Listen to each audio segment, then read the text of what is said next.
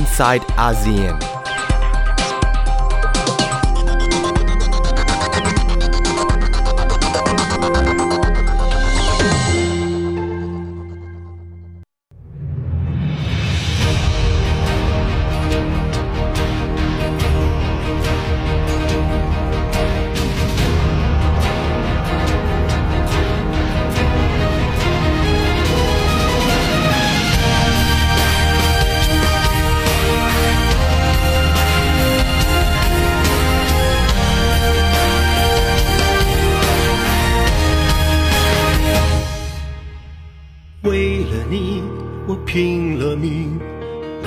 哪怕面对枪林弹雨，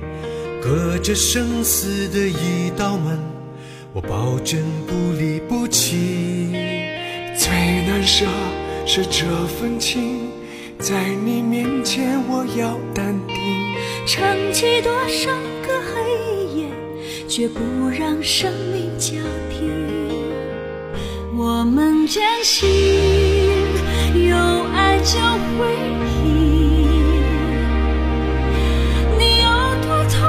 我就多痛心。有难一起扛，共分难才更坚强。风雨中凝聚民族的力量。我们坚信，有爱就会赢。无法拥抱，却离你最近。守望，长江黄河水流长，我们凝聚起中华民族的力量。สวัสดีค่ะ ยินดีต้อนรับคุณผู้ฟังเข้าสู่รายการ i n s i ซต์อาเซียนนะคะ วันนี้ดิฉันชลันทรโยธาสมุทรทำหน้าที่ดำเนินรายการ เราเริ่มต้นกันด้วยเพลง Against the Epidemic เป็นเพลงที่แต่งพิเศษเ พื่อให้กำลังใจในช่วงการระบาดของไวรัสโควิด -19 นะคะ ซึ่งสถานการณ์ก็เดินหน้าต่อเนื่องมาหลายหลายเดือน แล้วก็ยังไม่มีทีท่าว่าจะเบาลงเลยนะคะ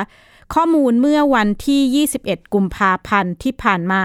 ยอดผู้ติดเชื้อไวรัสโควิด -19 ทั่วโลกมากกว่า 76,000 คน เสียชีวิตแล้ว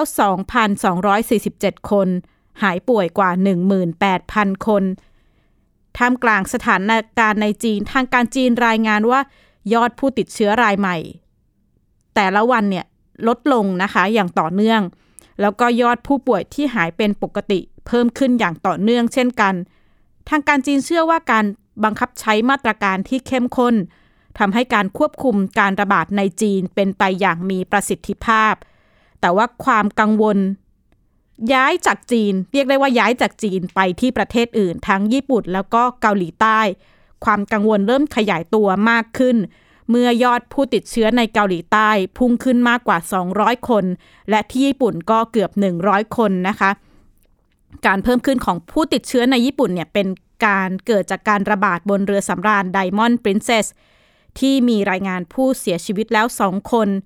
ขณะที่เมื่อวันศุกร์ที่ผ่านมาทางการเกาหลีใต้ รายงานผู้ติดเชื้อรายใหม่ วันเดียวเนี่ย100 คนทำให้ขณะนี้เกาหลีใต้เป็นประเทศที่มีจำนวนผู้ติดเชื้อมากที่สุดรองจากจีน ผู้ติดเชื้อส่วนใหญ่มาจากเมืองทางตอนใต้นะคะ ใกล้กับเมืองแทกู ที่พบผู้ติดเชื้อหลายคนจากการเข้าร่วมกิจกรรมในโบสถ์เดียวกับผู้ติดเชื้อ สถานการณ์นี้ทำให้เกิดความกังวลถึงความสามารถของระบบสาธารณสุข เกาหลีใต้ในการ รับรองรองรับการแพร่ระบาดในเกาหลีใต้ ทางการเกาหลีใต้เองเนี่ยประกาศมาตรการป้องกันการระบาดที่เข้มข้นมากขึ้น ในกรุงโซลเมืองหลวงของเกาหลีใต้ เจ้าหน้าที่ประกาศห้ามจัดการเดินขบวน ปิดสวนสาธารณะขนาดใหญ่เพื่อป้องกันการรวมตัวหรือการชุมนุมในที่สาธารณะ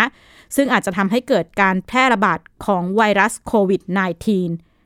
เจ้าหน้าที่ในชุดป้องกันเข้าฉีดพ่นสเปรย์ฆ่าเชื้อโรคในรถไฟฟ้าใต้ดิน ขณะที่ซองเคียคองออนายกขออภัยค่ะ ซองเซียคองนายกรัฐมนตรีเกาหลีใต้ถแถลงผ่านโทรทัศน์เมื่อวันศุกร์ที่ผ่านมา ว่าขณะนี้เกาหลีใต้เข้าสู่ภาวะฉุกเฉิน ย้ำว่ารัฐบาลกลางของเกาหลีใต้จะปรับแนวทางการรับมือการระบาดของไวรัส จากแต่เดิมเป็นการเน้นป้องกันการเข้ามาของไวรัสไม่ให้เข้าสู่ประเทศเกาหลีใต้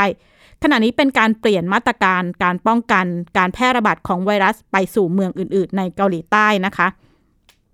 มีการปรับกำลังคนแล้วก็อุปกรณ์ทางการแพทย์ เข้าช่วยเหลือบริเวณตอนใต้ของประเทศ เพื่อแก้ปัญหาการขาดแคลนเตียง บุคลากรแล้วก็อุปกรณ์ทางการแพทย์ขณะที่ยังไม่มีข้อมูลสนับสนุนที่ชัดเจนถึงการ พุ่งขึ้นกระโดดขึ้นของจำนวนผู้ติดเชื้อ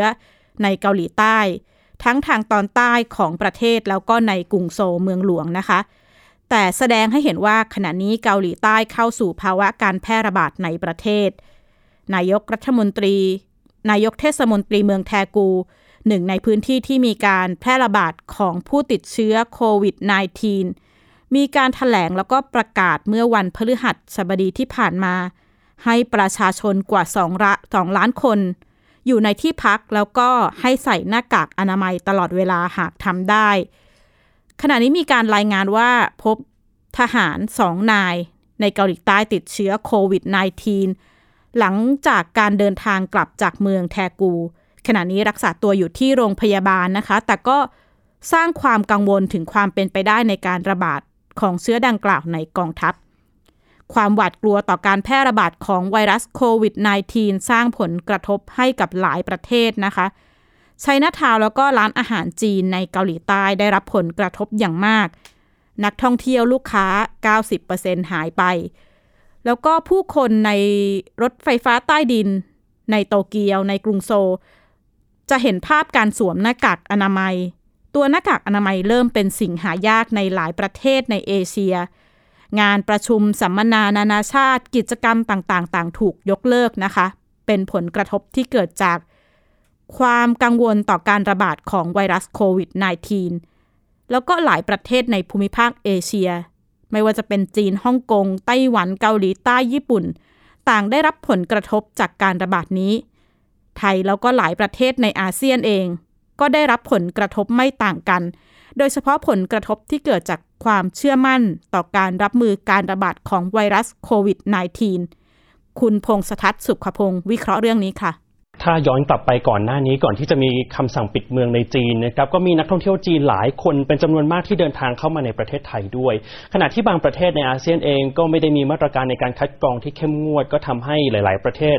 ตั้งคำถามได้ถึงความปลอดภัยประสิทธิภาพของการรับมือนะครับ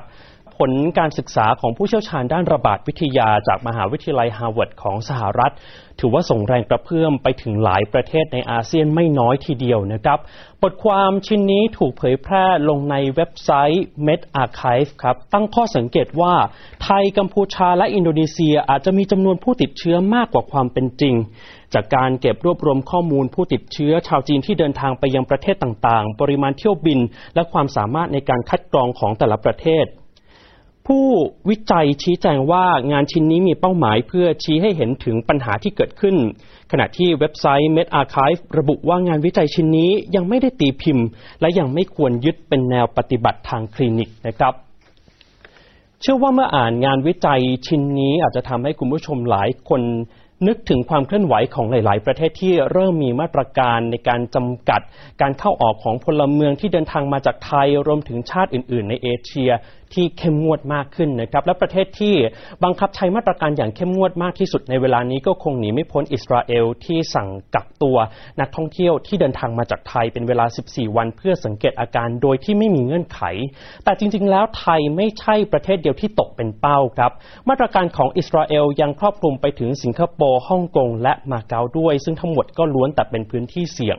คำถามก็คือมาตรการที่เข้มงวดเหล่านี้กำลังสะท้อนให้เห็นถึงความมั่นใจของต่างประเทศที่มีต่อมาตรการในการควบคุมการระบาดของโควิด -19 ในไทยอยู่หรือไม่ เนื่องจากในมุมมองของต่างประเทศ ประเทศไทยถือว่าเป็นประเทศที่รองรับนักท่องเที่ยวจีนเป็นจำนวนมาก ก่อนจะมีคำสั่งปิดเมืองนะครับ ยิ่งรองรับมากเท่าไหร่ ก็ยิ่งมีความเสี่ยงที่จะเกิดการระบาดสูงขึ้นตามไปด้วย อีกประเทศหนึ่งที่น่าสนใจก็คืออินโดนีเซียครับอินโดนีเซียจนถึงขณะนี้ ยังไม่มีจำนวนผู้ติดเชื้อแม้แต่คนเดียวนะครับแต่ก็ไม่ได้รับความไว้วางใจจากนานาชาติเช่นเดียวกัน เนื่องจากทางการอินโดนีเซียเพิ่งได้รับชุดตรวจที่เป็นอุปกรณ์สำหรับตรวจทดสอบ ผู้ที่ติดเชื้อโควิด -19 เมื่อวันที่ 5 กุมภาพันธ์ที่ผ่านมานี่เองนะครับ เกิดคำถามว่าแล้วก่อนหน้านั้นจะมีผู้ที่ติดเชื้อหลุดรอดเข้าไปในอินโดนีเซียหรือไม่ เพราะว่าอินโดนีเซียก็เป็นจุดหมายปลายทางของชาวจีนเช่นเดียวกัน อีกหนึ่งประเทศที่ถูกจับตามองเป็นพิเศษมาแต่ไหนแต่ไรก็คือกัมพูชาครับ เนื่องจาก ผู้นำของกัมพูชาสมเด็จฮุนเซนไม่ได้มีท่าทีเป็นกังวลกับการระบาดของโควิด -19 มาโดยตลอดนะครับ นอกจากนี้ก็ยังอ้าแขนรับเรือสำราญเวสเทอร์ดัม ให้มาจอดเทียบท่าที่เมืองสีหนุวิลล์ เพื่อให้ความช่วยเหลือด้านมนุษยธรรมด้วย แม้ว่าหน่วยงานด้านสาธารณสุขของกัมพูชาจะยืนยันชัดเจน ว่าผู้โดยสารทุกคนผ่านการตรวจคัดกรองแล้ว แต่ท้ายที่สุดมาเลเซียไปตรวจพบผู้โดยสารติดเชื้อโควิด -19 ขึ้นมา เหตุการณ์นี้ได้ทำให้มาเลเซียสั่งห้ามไม่ให้ผู้โดยสารจากเรือเวสเทอร์ดัมและเรือสำราญลำอื่น ๆ ที่เคยแวะจอดที่จีนเข้าประเทศอีกต่อไปนะครับ แต่ดูเหมือนกัมพูชาจะไม่เดือดร้อน ยังเดินหน้าจัดโปรแกรมท่องเที่ยวกรุงพนมเปญให้ผู้โดยสารเรือสำราญเวสเตอร์ดัมคนอื่น ระหว่างรอเที่ยวบินเมื่อวันจันทร์ที่ผ่านมาครับ ประเด็นนี้ถูกวิพากษ์วิจารณ์เป็นวงกว้างเช่นเดียวกันนะครับ และแม้กระทั่งสิงคโปร์ซึ่งได้ชื่อว่าเป็นประเทศที่มีระบบการตรวจคัดกรองเข้มงวด มีกลไกในการติดตามผู้ติดเชื้อที่รัดกุม ก็ยังมีจำนวนผู้ติดเชื้อสูงขึ้นเรื่อยๆ แต่สำหรับสิงคโปร์มีเหตุผลของเขานะครับ เนื่องจากสภาพที่ตั้งเป็นศูนย์กลางการคมนาคมระหว่างประเทศ เป็นจุดนัดหมายของนักธุรกิจที่มักจะมาหารือกันที่นี่ จึงไม่น่าแปลกใจที่จะพบการแพร่กระจายของโควิด -19 ที่สิงคโปร์มากขึ้นเรื่อยๆครับ ประเด็นที่จะต้องติดตามต่อไปจากนี้ก็คือการประชุมรัฐมนตรีต่างประเทศอาเซียนจีน ว่าจะมีมาตรการอะไรในการรับมือโควิด -19 ที่เป็นรูปธรรมหรือไม่นะครับเรียกได้ว่าการระบาดครั้งนี้เนี่ยส่งผลกระทบต่อหลายประเทศในอาเซียนไม่เฉพาะ 4 ประเทศที่ยกตัวอย่างไปนะครับ เพราะว่าแต่ละประเทศก็ต้องรองรับคัดกรองคนที่เข้ามา ดูแลรักษาคนที่ป่วยด้วย ยังไม่นับรวมถึงผลกระทบทางเศรษฐกิจด้วยนะครับย้อนไปเมื่อสัก 2-3 ปีที่แล้วหลาย ๆ ผู้ฟังหลาย ๆ คนคงจำได้กรณีปัญหาการจ้างอุ้มบุญในไทยที่เป็นประเด็นที่ผู้สื่อข่าวหลายคนติดตามนะคะเป็นที่มาการออกกฎหมายควบคุมการทำธุรกิจอุ้มบุญ แต่เมื่อ 13 กุมภาพันธ์ที่ผ่านมามีรายงานการตรวจค้นจับกลุ่มเครือข่ายธุรกิจที่เกี่ยวกับการอุ้มบุญข้ามชาติ ติดตามรายงานกับคุณวรลักษณ์อิสรางกูลณอยุธยาค่ะ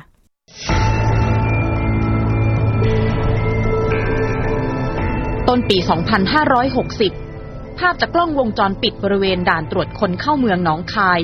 บันทึกพฤติกรรมชายคนหนึ่งที่ผ่านเข้าออกด่านพรมแดนนี้เกือบทุกเดือน ทุกครั้งเขาจะสะพายกระเป๋าเป้สีดำติดตัวมา การเฝ้าติดตามพฤติกรรมหลายเดือนนำมาสู่การเข้าจับกลุ่มและตรวจยึดอสุจิจำนวน 6 หลอดที่อยู่ในถังไนโตรเจน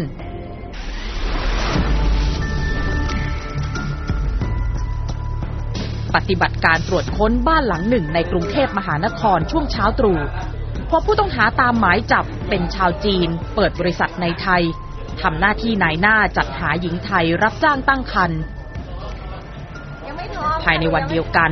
ตรวจค้นบ้านและอาคารอีกหลายแห่งในกรุงเทพและต่างจังหวัด พบผู้หญิงที่รับจ้างอุ้มบุญหลายคน บางคนอยู่ระหว่างการตั้งครรภ์และพบเด็กแรกเกิดอายุประมาณ 20 วัน สุติบัตรของเด็กคนหนึ่งอายุ 4 เดือน ระบุรายละเอียดว่า มารดาสัญชาติไทย และบิดาสัญชาติจีน การแกะรอยขบวนการอุ้มบุญดำเนินการมาตั้งแต่ปี 2555 และในปี 2560 ที่พบการลักลอบขนอสุจิไปยังประเทศเพื่อนบ้านตำรวจพบเป็นเครือข่ายเดียวกันกับกลุ่มผู้ต้องหากลุ่มนี้ มันไปเกี่ยวข้องกับกรณีการพยายามจะลักลอบนำเชื้ออสุจิจากประเทศไทยข้ามแดนไปที่ประเทศเพื่อนบ้านเมื่อสักปีสองปีก่อนหน้านี้ไหมครับ กระบวนการเดียวกันครับ เป็นกระบวนการเดีแต่ยวกันแต่เชื่อมโยงเป็นคนกลุ่มเดียวกันเลยไหกลุ่มครับเดียวกันครับ อ๋อ กลุ่มเดียวกันครับ เราเชื่อมโยงจากจากเคสนั้นนะครับ พฤติกรรมของเครือข่ายนี้คือนายทุนชาวจีน จะส่งให้คนจีนมาตั้งบริษัทในไทยเพื่อบังหน้า มีอย่างน้อยสามบริษัท คือบริษัทขายเครื่องมือแพทย์ และให้ภรรยาชาวจีนเปิดบริษัทรับปรึกษาผู้มีบุตรยาก ส่วนลูกน้องที่เป็นคนขับรถ จะทำหน้าที่ดูแลบริษัททัวร์จีนในไทย ซึ่งทั้งสามบริษัทพบความเชื่อมโยงกันทั้งหมด จากนั้นจะติดต่อนายหน้าคนไทย4คน ไปว่าจ้างหญิงไทยมารับจ้างอุ้มบุญ ตำรวจสืบสวนเส้นทางเข้าออกประเทศของกลุ่มบุคคลต้องสงสัยได้ 8 คน ตั้งแต่ปี 2556 ถึง 2557 พบว่าหญิงที่รับจ้างอุ้มบุญ เมื่อคลอดลูกแล้ว จะมีคนอีกกลุ่มนำไปเลี้ยง และเมื่อเด็กอายุ 5-6 ขวบ ก็จะพาโดยสารเครื่องบินไปที่ประเทศจีน และจากการตรวจสอบยังพบว่าแม่บางคนมีลูกแฝด เมืองปลายทางที่เดินทางไปที่ประเทศจีน พบว่ามีทั้งเซี่ยงไฮ้กวางโจวเซียเหมินนอกจากนั้นยังมีฮ่องกง รวมทั้งเวียงจันทร์ประเทศลาว แต่ข้อสังเกตก็คือปัจจุบันขบวนการเหล่านี้ปรับเปลี่ยนพฤติกรรมไป นับตั้งแต่ประเทศไทย มีพระราชบัญญัติคุ้มครองเด็กที่เกิดโดยอาศัยเทคโนโลยีช่วยการเจริญพันธุ์ทางการแพทย์ พุทธศักราช 2558 เมื่อจัดหาหญิงที่รับจ้างตั้งครรภ์ได้ จะเปลี่ยนจุดหมาย พาไปฉีดสเปิร์ม หรือฝังตัวอ่อนที่ประเทศเพื่อนบ้าน ไม่ทำในไทย จากนั้นจะพากลับเข้ามาพักในไทย จนเมื่อใกล้ครบกำหนดคลอดประมาณเดือนที่ 7 จะพาไปคลอดที่จีน หลังคลอดจะแยกเด็กและแม่อุ้มบุญออกจากกันทันที จากนั้นส่งแม่อุ้มบุญกลับประเทศไทย โดยที่พวกเธอไม่มีโอกาสรับรู้ว่า เด็กที่คลอดจะถูกนำไปที่ไหน อยู่กับใคร และอยู่อย่างไร แม้การดำเนินการแต่ละขั้นตอนจะเกิดในหลายประเทศ เพื่อหวังหลีกเลี่ยงกฎหมาย แต่ตำรวจยืนยันว่า นี่คืออาชญากรรมข้ามชาติ และจะสามารถดำเนินคดีตามกฎหมายได้ ก็มีการกระทำผิดนะส่วนหนึ่งส่วนใดเนี่ยมากกว่าหนึ่งรัฐขึ้นไปนะครับ บางส่วนเนี่ย ทำในส่วนของไทย บางส่วนทำในส่วนของต่างประเทศ อันนี้ก็เป็นลักษณะคือการคาบเกี่ยวเชื่อมโยงนะครับ แล้วก็ในเรื่องของความผิดที่มีการตระเตรียมการนะครับเป็นเรื่องของการวางแผนที่สั่งการเนี่ยมันก็เป็นเรื่องของการข้ามนะครับเขตแดนรัฐเหมือนกันนะครับอ่าโดยโดยโดยภาพรวมก็คือการกระทำที่มากกว่าหนึ่งรัฐขึ้นไป แล้วก็มีพื้นฐานของความผิดเนี่ยเกินกว่า 4 ปีนะขึ้นไปนะก็จะเป็นเรื่องขององค์กรในคำข้ามชาติ หญิงที่รับจ้างอุ้มบุญอยู่ระหว่างตำรวจสอบปากคำและจำแนกว่าใครอยู่ในฐานะผู้ร่วมขบวนการ และใครจะอยู่ในฐานะผู้เสียหาย ขณะที่ข้อมูลจากผู้ต้องหาที่ควบคุมตัวได้ บวกกับหลักฐานที่ตรวจยึดในบ้านกำลังจะนำมาสู่การออกหมายจับผู้เกี่ยวข้องได้เพิ่มเติม อีกประเด็นสำคัญที่กำลังรอการตรวจสอบก็คือ ขบวนการเหล่านี้มีแพทย์ไทยเข้าไปเกี่ยวข้องด้วยหรือไม่ นี่คือการจับเครือข่ายอุ้มบุญข้ามชาติรายใหญ่ที่แกะรอยมายาวนาน และคาดว่าน่าจะมีเด็กที่เกิดจากขบวนการค้ามนุษย์เหล่านี้นับร้อยคน กรณีนี้เลขาธิการแพทยสภาเปิดเผยข้อมูลถึงกรณีการเข้าจับกลุ่มกระบวนการอุ้มบุญข้ามชาตินะคะว่า อยู่ระหว่างข้อมูลขอข้อมูลจากกรมสนับสนุนบริการสุขภาพว่ามีแพทย์เข้าไปเกี่ยวข้องด้วยหรือไม่ เพราะว่า ตามหลักการสถานพยาบาลถือว่ามีความผิดก่อนค่อยเชื่อมโยงมายังแพทย์ จึงจะส่งข้อมูลไปยังแพทยสภาหากพบแพทย์เข้าไปเกี่ยวข้องจริง ก็จะมีการตั้งคณะกรรมการตรวจสอบจริยธรรมนะคะ โดยการพิจารณาลงโทษอาจจะตั้งแต่การพักทันพักใช้ใบอนุญาต เพิกถอนใบอนุญาต โดยก็จะเป็นการพิจารณาเป็นรายๆไป แล้วก็มีความผิดทางอาญาด้วย ถ้าเกิดมีการเข้าไปเกี่ยวข้องนะคะ จากประเด็นเรื่องอุ้มบุญ ไปดูในเรื่องของปัญหาขยะพลาสติกในอาเซียน แม่น้ำโขงเรียกได้ว่าเป็นหนึ่งในสิบแม่น้ำสายหลักของโลกที่ปล่อยขยะพลาสติกลงสู่ทะเลมากที่สุดนะคะ สร้างผลกระทบด้านสิ่งแวดล้อมในวงกว้าง คณะกรรมาการแม่น้ำโขงจากประเทศ 4 สมาชิก 4 ประเทศสมาชิก ร่วมกับองค์การสหประชาชาติ ได้มีการทำโครงการศึกษาต้นต่อปัญหาขยะพลาสติก ในลุ่มแม่น้ำโขง เพื่อนำไปสู่การแก้ปัญหาที่ตรงจุดติดตามจากรายงานค่ะ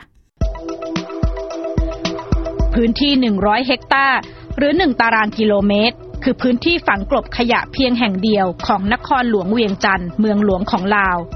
ขยะส่วนมากเป็นไม้ ไม้ไผ่ ขยะที่ย่อยสลายได้ ยางและเหล็ก มีขยะพลาสติกราว 6%ของขยะทั้งหมด นครหลวงเวียงจันทร์มีประชากรราว 800,000 คน เช่นเดียวกับหลายประเทศในอาเซียน ลาวยังไม่มีระบบคัดแยกขยะที่ต้นทาง ส่วนใหญ่ใช้วิธีทิ้งรวมทำให้การจัดการขยะยังไม่มีประสิทธิภาพเวียงจันทร์เมืองหลวงของลาว แต่ละวันผลิตขยะประมาณ 5-600 ตันต่อวัน แต่ด้วยข้อจำกัดด้านงบประมาณกำลังคนรวมถึงรถขนขยะทำให้บริการเก็บขยะครอบคลุมเพียง 50-30%ของเมือง ในพื้นที่ห่างไกลที่รถบริการหรือการเก็บขยะเข้าไม่ถึง ประชาชนเลือกใช้วิธีเผาหรือฝังกลบ ระบบการจัดเก็บขยะในเวียงจันทร์ดำเนินการร่วมกันระหว่างภาครัฐ และบริษัทกำจัดขยะ บ้านเรือนทั่วไปเสียค่าบริการจัดเก็บขยะ 400 กีบ ราว1บาท40 สตางค์ต่อกิโลกรัม หรือ 40,000 กีบ ราว 140 บาทต่อเดือนสำหรับร้านอาหารเสียค่าบริการ 5,000 กีบต่อครั้ง รายงานการจัดการขยะในเวียงจันทร์โดย Global Green Growth Institute ระบุว่าอัตราค่าบริการเก็บขยะของเมืองเวียงจันทร์สูงกว่าประเทศที่มีระดับการพัฒนาเศรษฐกิจใกล้เคียงกัน หัวหน้าอำนวยการสำนักงานคุ้มครองและบริการตัวเมืองเวียงจันทร์ ย้ำว่าค่าบริการเก็บขยะไม่ใช่ข้อจำกัด In urban area, uh, in urban area, we survey already. Nobody is very poor. Huh? Uh, nobody very poor. they they can pay. Uh, they have a contract with us, no? but some family are not contract yet.